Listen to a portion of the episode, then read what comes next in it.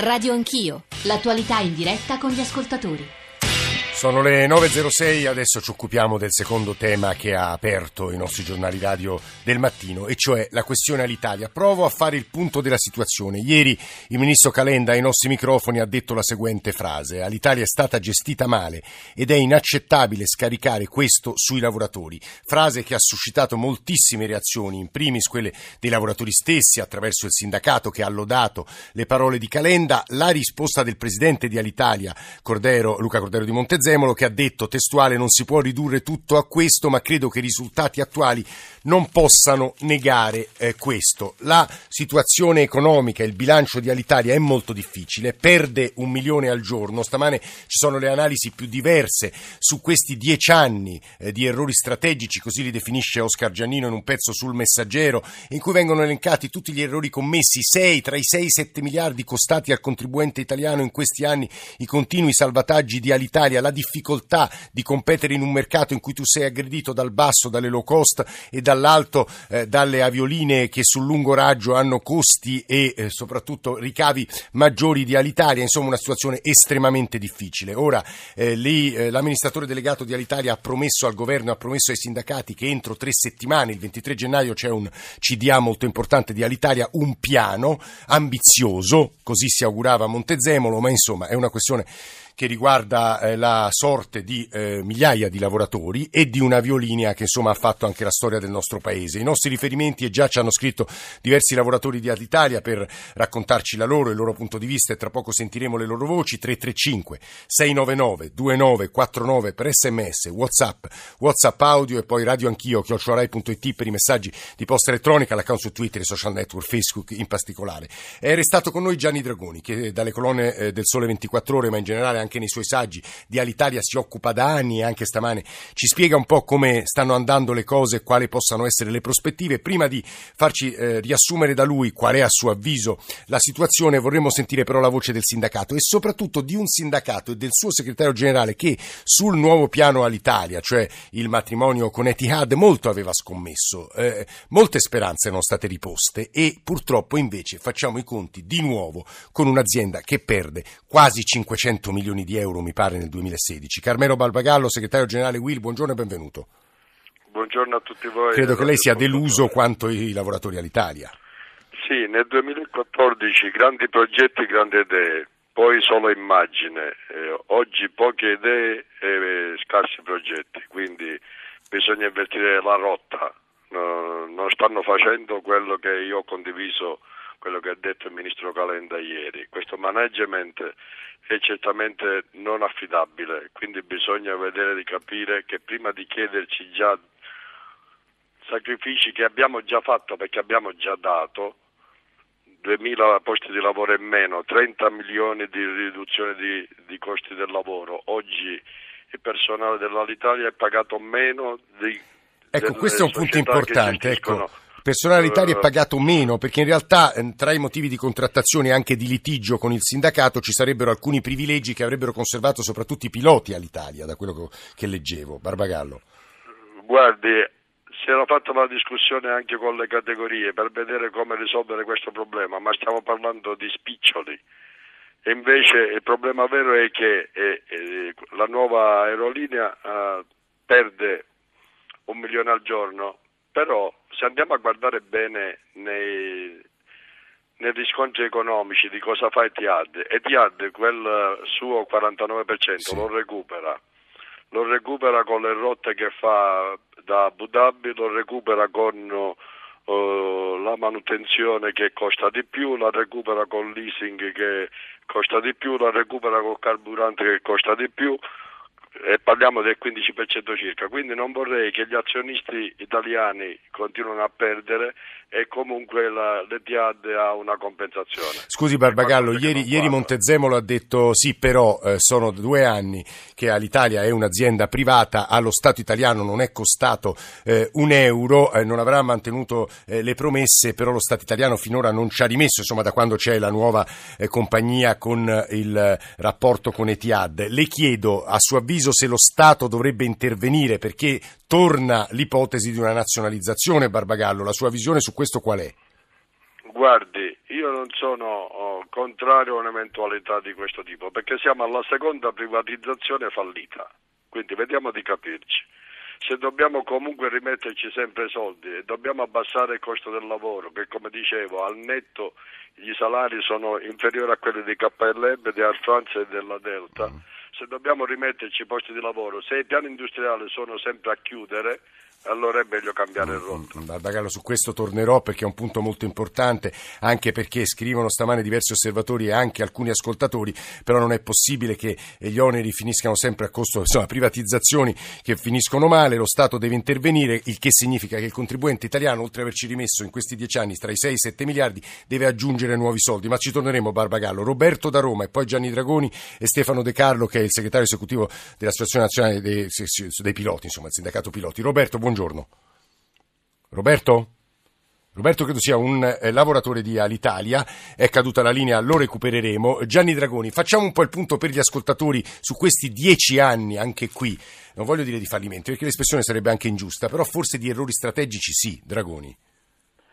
L'errore più grave credo che sia stato quando nel 2008 c'era, uh, l'Italia era in crisi e eh, adesso Barbagallo ha detto eh, due, due, privatizzazioni fallite e su questo sono d'accordo. Credo che si debba aggiungere che l'Alitalia fall- era fallita come azienda da una serie di gestioni, prima nella gestione statale, poi i privati secondo me hanno fatto anche peggio, quello che non viene mai detto, ma dieci anni fa, eh, 2008, c'era un'offerta di acquisto dell'Alitalia da parte di Air France KLM che l'avrebbe integrata nelle sue, nelle sue attività, avrebbe comprato tutta l'Alitalia eh, avrebbe comprato anche i debiti, 2000 esuberi, invece si preferì, c'era il governo Berlusconi. Sì, era, quella era l'ipotesi del governo Prodi, eh, no, no? Eh, sì, esatto. però furono poi... anche i sindacati, ah. anche la CIS, anche la CGL, anche la WIL, a bocciare quella proposta e si, diede, si vendette alla cordata dei capitani coraggiosi sì. o patrioti, come chiamò Berlusconi, guidati da Colaninno, che oggi è ancora il presidente onorario, tra l'altro, anche sì. se non ha poteri di questa all'Italia cosiddetta nuova.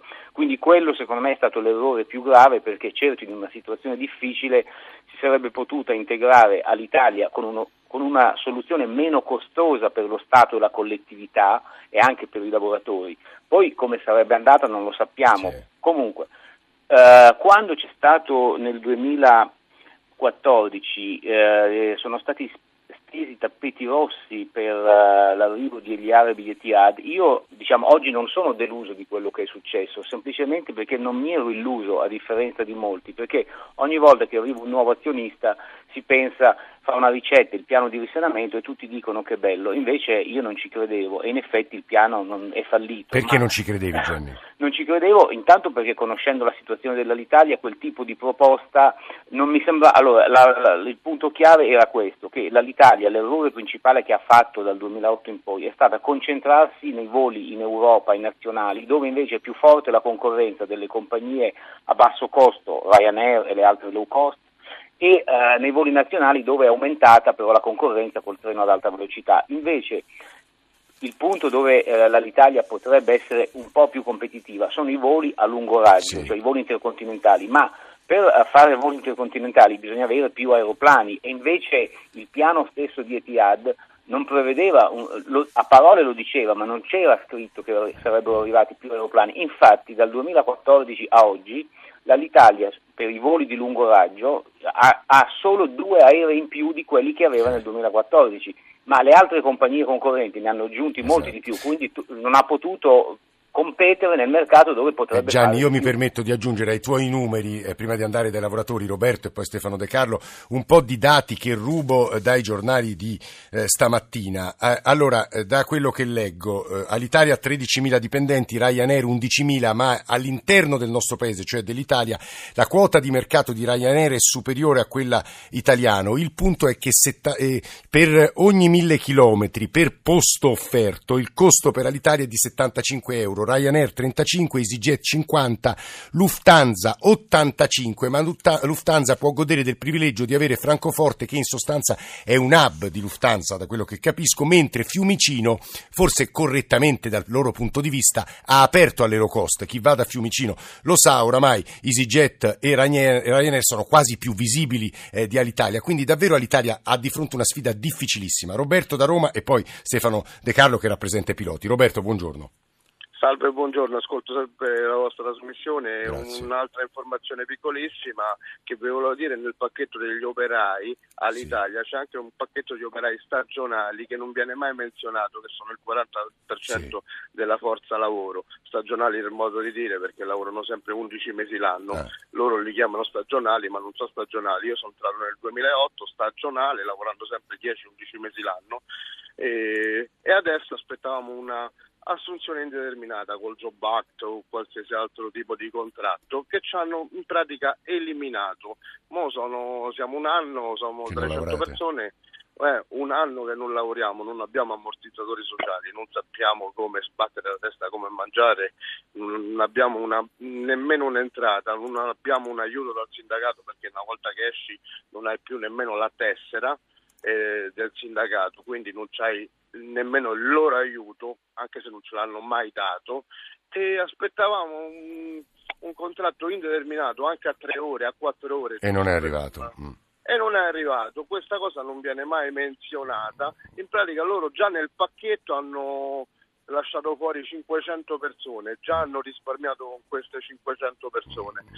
E... No, poi guardi, io, Roberta, alle sue parole aggiungo eh, quelle dolorosissime sugli esuberi. Non si sa quanti sono. Gianni Dragoni, in un pezzo su Sole 24 Ore di un paio di giorni fa, diceva nel piano, che in realtà era più una bozza, che i vertici di Alitalia e Tiad hanno presentato al governo l'altra mattina, ci sarebbero state una previsione attorno ai 1500 che potevano però arrivare fino a 4000. La voce di Stefano De Carlo, che è stato comandante per vent'anni di Alitalia ed è il segretario esecutivo dell'AMPAC, stamane è particolarmente estremamente importante. Credo De Carlo, buongiorno e benvenuto. Buongiorno. Perché eh, un luogo comune che leggiamo continuamente sui giornali è che voi godete di privilegi e costate di più dei piloti comparabili delle altre avioline europee. Quindi su questo vorrei una sua seria risposta, ma insomma da, lei ci aspettiamo ovviamente eh, serietà, ma eh, anche una sua previsione sul futuro di Alitalia che francamente preoccupa un po' tutto il paese. De Carlo.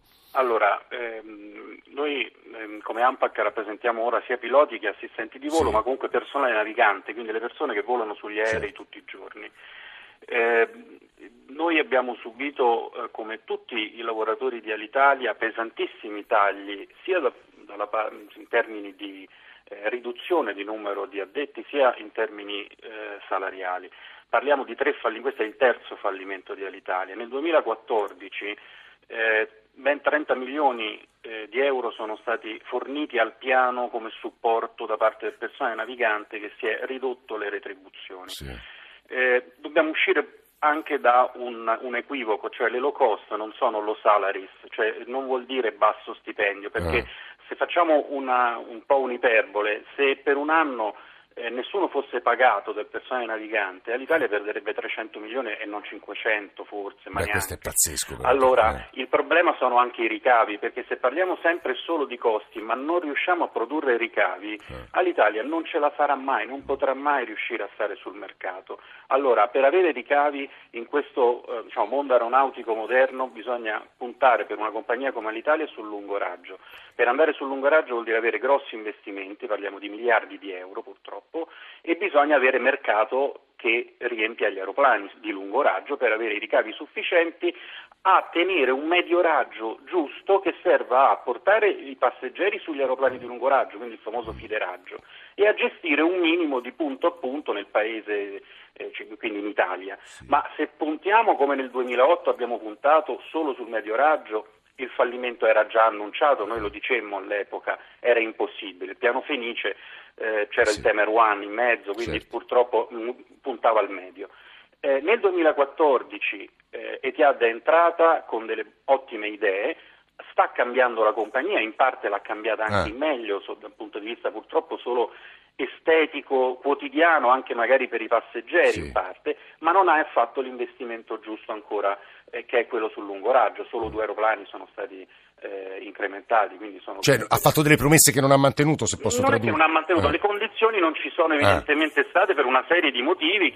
Eh. noi siamo anche in Italia, quindi l'Italia è un paese un po' strano da questo punto di vista. Si parte in un certo modo, il governo stavolta dovrà fare un lavoro serio evidentemente di eh, riassetto un po' di questa, di questa situazione.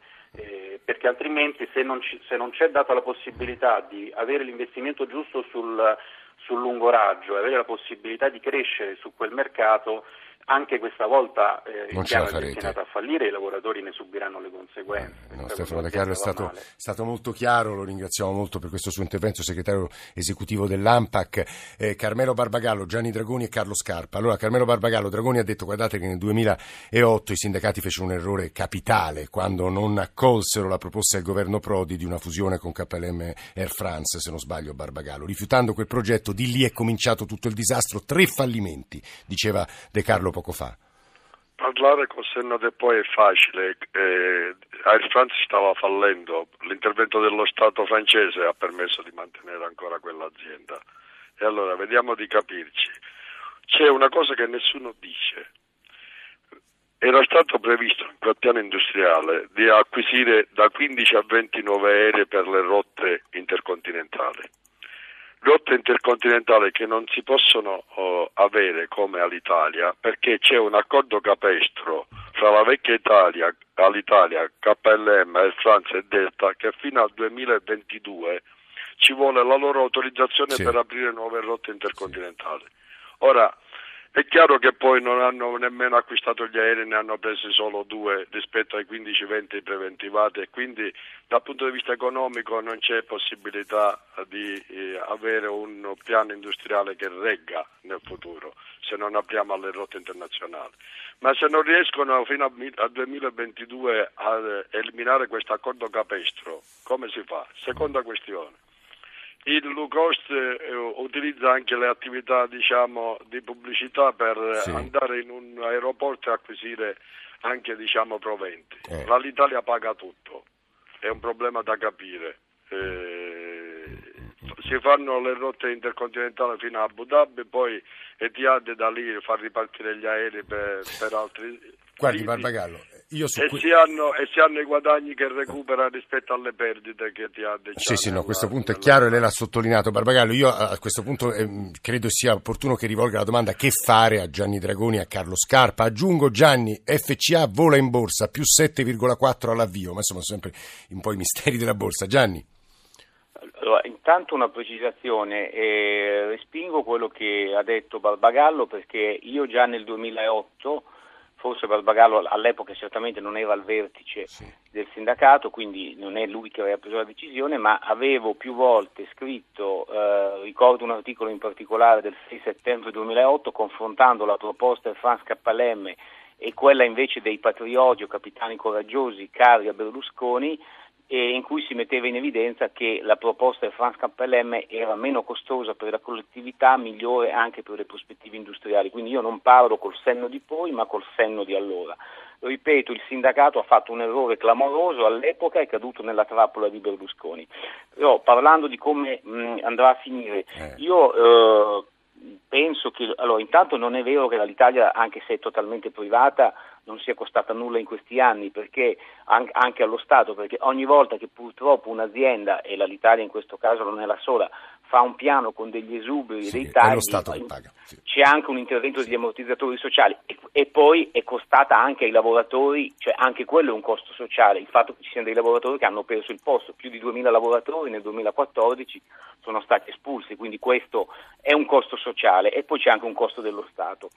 Eh, come andrà a finire? L'Italia credo che verrà eh, ridimensionata per, per, sopravvivere, ci sarà perché eh, mh, sì, forse Etihad parla di un incremento degli aerei nel lungo raggio, è vero che per il Nord America gli investimenti, i voli per un errore fatto dalla società precedente ma privata, dall'Italia privata, la CAI, non dall'Italia sì. pubblica, è stato fatto un accordo con il France, probabilmente è stato come dire venduto il, il uh, diritto di volare verso gli Stati Uniti, quindi non può fare nuovi voli se non ha l'autorizzazione, ma può volare altrove, per esempio in Asia, in Sud America, anche quelli sono mercati limitati, quindi e lì non è stato fatto questo Anzi ha ridotto i voli nelle ultime settimane. Esatto, eh. quindi e poi ha portato tutto verso Abu Dhabi che secondo me non è proprio la destinazione principale verso cui un passeggero naturale tende ad andare se deve volare in Asia, perché la tratta Roma-Abu Dhabi è troppo lunga, quindi uno deve fare un volo lungo e poi fare un altro volo molto lungo per andare in, in Thailandia, in Australia, in Cina c'è qualche volo diretto, eh, ma quindi verrà ridimensionata nel, per i voli di medio raggio perché comunque anche se tenterà, come dice il piano, o meglio le linee del piano, perché il piano vero non esiste, esatto. questa è un'altra, è un'altra bufala che l'Italia ha raccontato e quindi eh, il piano bisogna vedere se verrà scritto perché ad oggi non esiste esatto. e, e, e, so che dentro la compagnia per metterlo a punto so, stanno anche litigando, quindi eh. c'è una situazione difficilissima, di ca- manca la, la cassa diciamo mancava. Poi c'è uno scontro tra le banche italiane e i vertici di... Ma le banche vorrebbero eh, cambiare l'amministratore delegato che è un australiano messo, nominato da Etihad, ma le banche finora si sono disinteressate del problema dell'Italia e anche degli esuberi. Adesso che gli vengono chiesti altri soldi si preoccupano. Eh. Siccome però il governo ha salvato le banche, io credo che alla fine finirà che le banche, anche perché convinte dal governo, metteranno altri, altri soldi, soldi, per non far fallire Quest... l'Italia, ma sarà più piccola con meno lavoratori. Uh, Gianni Dragoni che sta parlando, più piccola e con meno lavoratori. Carlo Scarpa aprirà la terza parte della trasmissione. Volevo semplicemente eh, che confermasse quello che è l'ipotesi che leggo stamane su l'ipotesi, il dato di fatto. Lui insegna economia all'Università di Brescia, redattore della Voce.info, si occupa di infrastrutture e trasporti spesso. Professor Scarpa, che spero mi senta perché sento una linea caduta. Il professor Scarpa mi sente? Non mi sente, ma insomma la considerazione che stavo per fare io e che comunque chiederei a Gianni Dragoni in un minuto conclusivo è la seguente. È un mercato, quello delle linee aeree, del traffico aereo, che è in crescita complessivamente nel mondo, Gianni, ma di straordinaria difficoltà come quello dell'auto, peraltro. Cioè la concorrenza è asperrima ed è davvero difficile guadagnare. Gianni, solo su, su questo un minuto tutti i mercati sono difficili per tutte le aziende, eh, l'auto, il trasporto aereo, l'editoria, le banche, eccetera. Il mercato è in crescita, i volumi di passeggeri sono in crescita, c'è un dato, eh, nel 2015 le compagnie aeree mondiali hanno fatto il profitto, l'utile più alto di tutta la storia del trasporto aereo, più di 35 eh, miliardi di dollari. Dall'Italia è una delle poche, non l'unica, che ha perso soldi e ne perde anche quest'anno quando i profitti saranno ancora molto alti perché go- si gode di un prezzo del petrolio, quindi del carburante, molto basso. Se non c'è riuscita in questi anni c'è da chiedersi se ci riuscirà quando il prezzo del petrolio risalirà, perché potrebbe risalire. Io ho forti dubbi che nonostante le cure, perché la, la, battere la concorrenza delle low cost sul medio raggio credo sia impossibile. impossibile e sì. dovrebbe l'Italia lavorare anche su un servizio, allora un servizio che possa essere avere aeroporti più centrali, migliori, però credo che la cura, se verrà attuata per limitare le low cost, sarà feroce e sarà eh, molto pesante, più Gianni, pesante di quello che sta dicendo. Gianni Dragoni con Carmelo Barbagallo che stavano parlando, noi riprenderemo questo uh, tema subito dopo il giornale radio delle nove e mezzo, 335 699 2949 per i vostri sms e i vostri whatsapp, mi scuso per averne letti pochi, ma ripartiremo da quello che ci state scrivendo, dalle considerazioni come lavoratori, come osservatori, come contribuenti su quello che è accaduto in questi anni ad Alitalia, ma più in generale parleremo del settore aereo. Ci risentiamo tra eh, pochissimi minuti qui in diretta.